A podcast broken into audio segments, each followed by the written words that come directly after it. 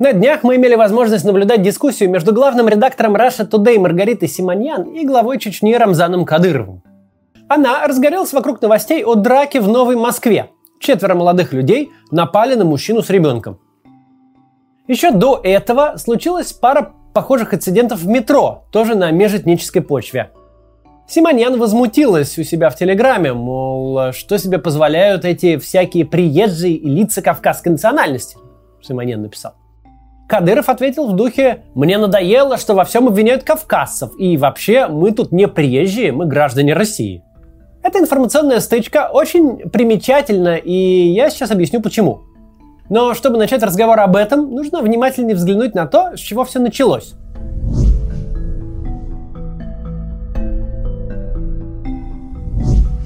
А началось вот с чего. Общественное внимание совершенно неожиданно вдруг оказалось приковано к довольно неприятным, но, увы, вполне рядовым инцидентам с уличными драками. Причем драками совершенно однотипными, явно этнически маркированными, где агрессоры всегда кавказцы, а пострадавшие всегда славяне. То есть выглядит все так, что приезжие нападают на местных. Казалось бы, таким новостям самое место в сводках криминальной хроники.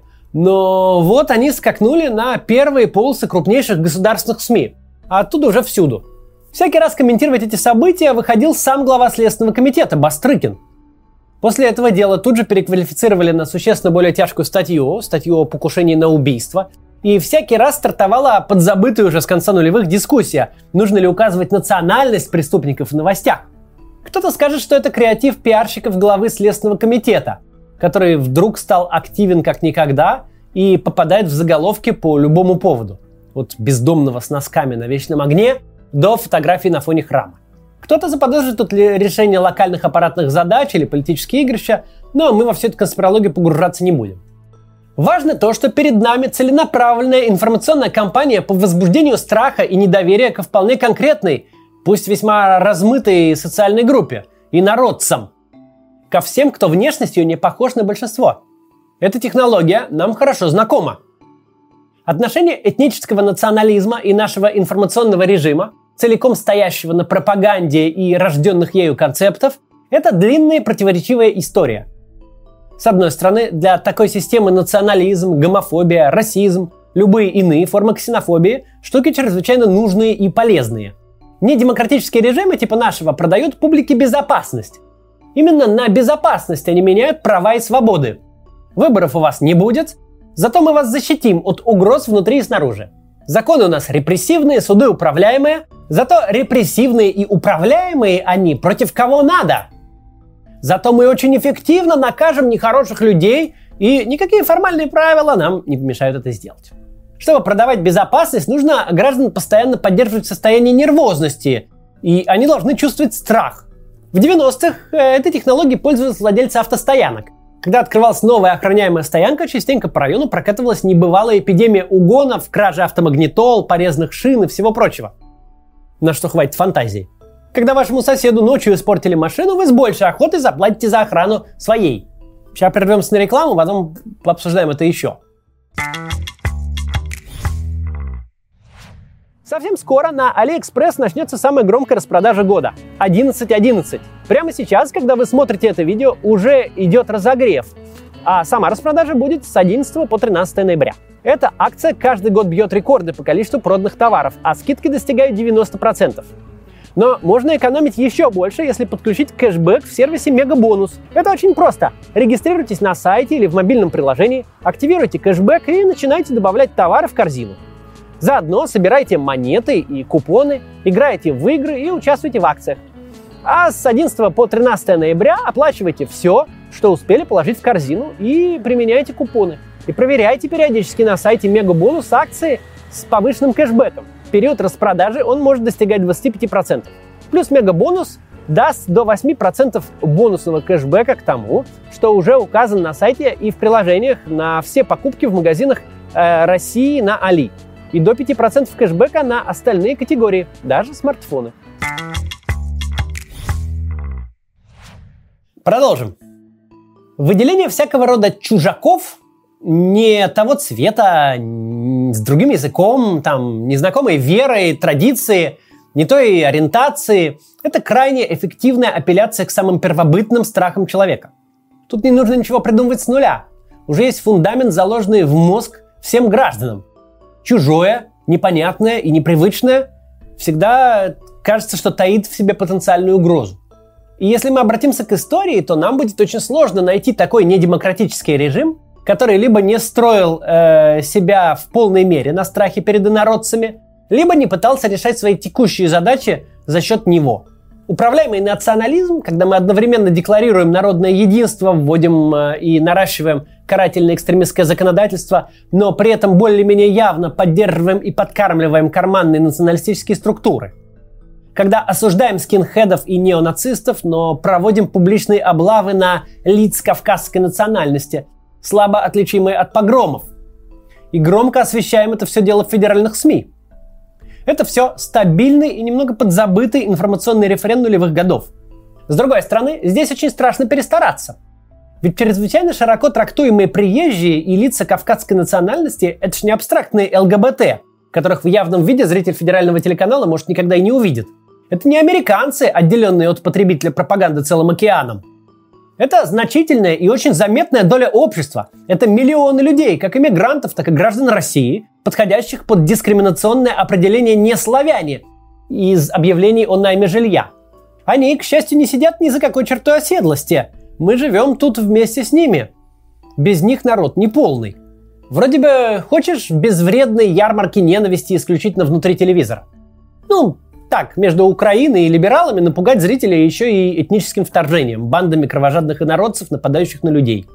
А на выходе получаешь массовые беспорядки, как на Манежной площади в две тысячи десятом. Или без того тлеющий конфликт в каком-нибудь селе оборачивается полноценной этнической резней. Ты создаешь и раскармливаешь управляемых националистов, тоже вроде бы из практических и почти безвредных целей, создать угрозу уже с другой стороны, со стороны реставрации фашизма. По задумке, они должны быть чисто политтехнологическим проектом. Сегодня э, грозно по площади маршировать, завтра на митинг оппозиции нападать. В общем, создавать в обществе чувство молота и наковальни. Типа, если мигранты не справятся, то скинхеды точно добьют. Вся надежда только на Владимира Владимировича и спецслужбы. И вдруг они выходят из-под контроля и действительно начинают убивать людей. Сначала мигрантов, а следом федеральных судей и адвокатов. Это действительно недавно происходило у нас. Короче говоря, эксплуатация этнических предрассудков и ксенофобии действительно дает куда более реальный пропагандистский эффект, чем откровенно вымышленные попытки изобразить общество религиозных фундаменталистов, органически ненавидящих, например, секс-меньшинства. Какой фундаментализм в стране, где массово распространенного религиозного чувства и близко нет? Именно поэтому к этнической теме возвращаются раз за разом, причем даже в откровенно карикатурных формах. Кто постарше, может, помнит, как Сергей Собянин, столкнувшись на выборах мэра Москвы с Алексеем Навальным, устроил массовые облавы на мигрантов с переселением тех в специальные лагеря. Казалось бы, где образ технократа и эффективного менеджера, которому пытается соответствовать Собянин, а где националистические референсы? А поди ж ты, избираться захочешь и не такое устроишь. Но опыт не проходит зря. Есть понимание, что заигрывание с ксенофобией чревато капитальными побочными эффектами. Всякий раз есть шанс не удержать ее в телевизоре и разгребать уже вполне настоящие последствия. И хочется, и колется. Так можно кратко описать отношение нашего режима к националистическим настроениям. С одной стороны, очень хорошо бы, чтобы общество обсуждало рандомную драку, вытянутую из сводок чисто по принципу этнической маркировки.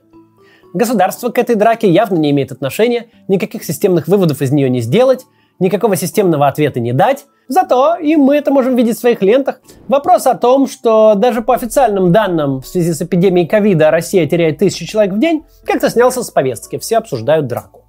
Но с другой стороны, когда ты такое мутишь, важно типа не перестараться. Нельзя дойти до того, что решение станет проблемой.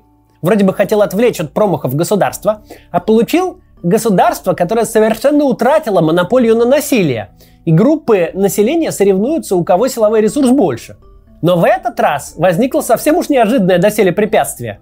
Оно уже проявлялось, хоть и не настолько заметно, в отдельных кампаниях по большой любви российской пропаганды к товарищу Сталину. Товарищ Сталин, он хорошенький такой персонаж, но именно персонаж, фантом пропаганды, не настоящий Иосиф Джугашвили.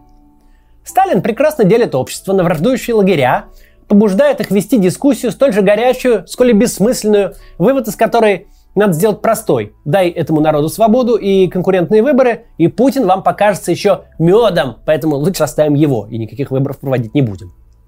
Но есть нюанс. Для чеченского народа, Чеченской республики и ее руководства Сталин – это не отвлеченный персонаж. Он автор депортации чеченцев и ингушей, в ходе которой в тысяча девятьсот сорок четвёртом году погибли до четверти обоих народов. Кадыров не демократический лидер, конечно, но и он при всей демонстративной лояльности Москве не может совершенно оторваться от этой трагической страницы истории своего народа. Поэтому об эффективном менеджере, вожде народов и все прочие эпитеты через запятую он говорит вот так.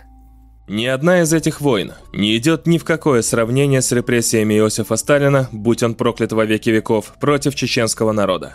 И вот сейчас с освещением этих уличных драк в государственных СМИ и последующей полемикой случилось что-то очень похожее, но в гораздо более крупном формате. И это действительно интересно. Ведь публичный образ Рамзана Кадырова, старательно поддерживаемый все теми же федеральными каналами, это такой же пропагандистский концепт. Мол, есть у нас на Кавказе такой региональный глава, который считает, что тормоза придумали трусы, у которого есть личная армия, закон у него тайга, прокурор медведь. Вы думаете, Владимир Путин – это проблема? Владимир Путин единственный, кто этот асфальтоукладочный каток вообще способен сдержать. Такой концепт.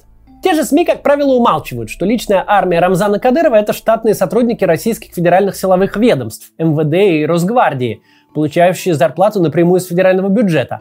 А периоды публичной активности главы Чечни обычно совпадают с э, его борьбой за бюджетное финансирование. Но это детали. Роль Рамзана Кадырова в нашей пропаганде вполне очевидна. Рамзан Кадыров – это, усилиями нашей пропаганды, большое зло. Это, как нам представляют, человек, в котором сходится естественная ксенофобия, боязнь чужаков и травмирующий опыт кавказских войн девяностых и нулевых годов, когда Чечня и Дагестан однозначно воспринимались как горячие точки, где гибнут российские солдаты. Именно в этом и заключается парадокс. Тот парадокс, который в полной мере иллюстрирует внутреннее устройство политического режима. Ведь аппаратный и силовой вес Рамзана Кадырова растет из тех настроений, которые сегодня по тем или иным причинам, не будем гадать по каким именно, пытается эксплуатировать Маргарита Симоньян с коллегами. Это настроения, которые подталкивают и развивают, типа, типа вот большой страшный кавказец, которому дай волю тут же загрызет. На них удобно ездить. Всех участников эти, в общем-то, театрализованные роли почти всегда устраивали. Удобно, когда есть особенные регионы.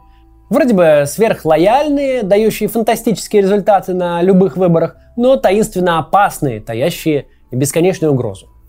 Именно в этом ценность нынешнего кейса. В нем мы видим, что пропагандистский концепт работает только в том случае, когда пропаганда консолидирована, когда она нацелена в одну точку. Причем, и это редкий случай, сейчас это проявляется публично. Всегда есть разные группы интересов, которые могут оказывать влияние на политику мифической власти, настолько же мифического Кремля, чьи задачи идут совершенно вразрез с тем, что мы можем понимать под линией партии.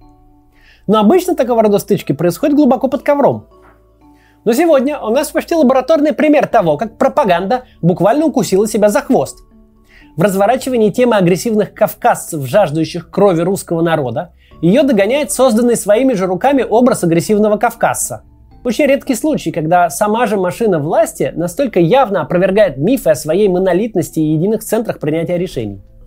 Глава самого лоялистского СМИ на э, э, гребне большой информационной кампании сходу налетает на главу самой лоялистской с точки зрения руководства республики. Вот так. Стоит тут еще сказать вот что. Ксенофобия – это ужасно. Все эти потуги пропаганды объяснить, что опасность для нас исходит из людей, у которых отличается цвет кожи или место рождения, это неадекватная и неприемлемая попытка выиграть политические очки, которая приводит к реальному ухудшению жизни сотен тысяч людей. Бытовая ксенофобия – это плохо, но государственная – это уж совсем неприемлемо. К сожалению, хотим мы этого или нет, но российская пропаганда действительно действует на значительную часть россиян. В нее вкачиваются огромные ресурсы, в нее вовлечено множество людей, и пусть все это чудовищно неэффективно, как и практически все, чем занимается государство, но это кое-как, но работает. Есть действительно какое-то количество э, и довольно значительная доля наших э, сограждан, которые смотрят все эти пропагандистские передачи и которые верят Маргарите Симоньян. Историю про избиение людей на улице или в метро они запомнят в духе «опять эти кого-то там побили», типа «совсем распоясались». Это будет иметь прямое влияние на их отношение к людям другой национальности, живущим с ними по соседству, и может в конечном итоге привести к какому-то конфликту или даже трагедии. Нет ничего хуже, чем поиск врагов государством. Это всегда приводит к трагедиям большего или меньшего масштаба. Потому что когда ты просишь людей найти врагов, они их находят. И уж совсем ужасно, что это происходит по воле властей, то есть от имени общества и за его счет. Какие бы цели ни преследовали подобные заявления, чтобы не замышляли люди, и инициирующие и поддерживающие рознь по национальному, культурному, религиозному или какому-либо другому признаку, этого происходить не должно. Один из важных признаков сильного политика – он должен объединять общество, а не разъединять его. К сожалению, у нас во власти нет сильных политиков. У нас есть люди, которые однажды случайно оказались у власти, а теперь пытаются удержаться в своих креслах, заигрывая в том числе и с ксенофобией. Это очень опасно и не должно продолжаться. До завтра.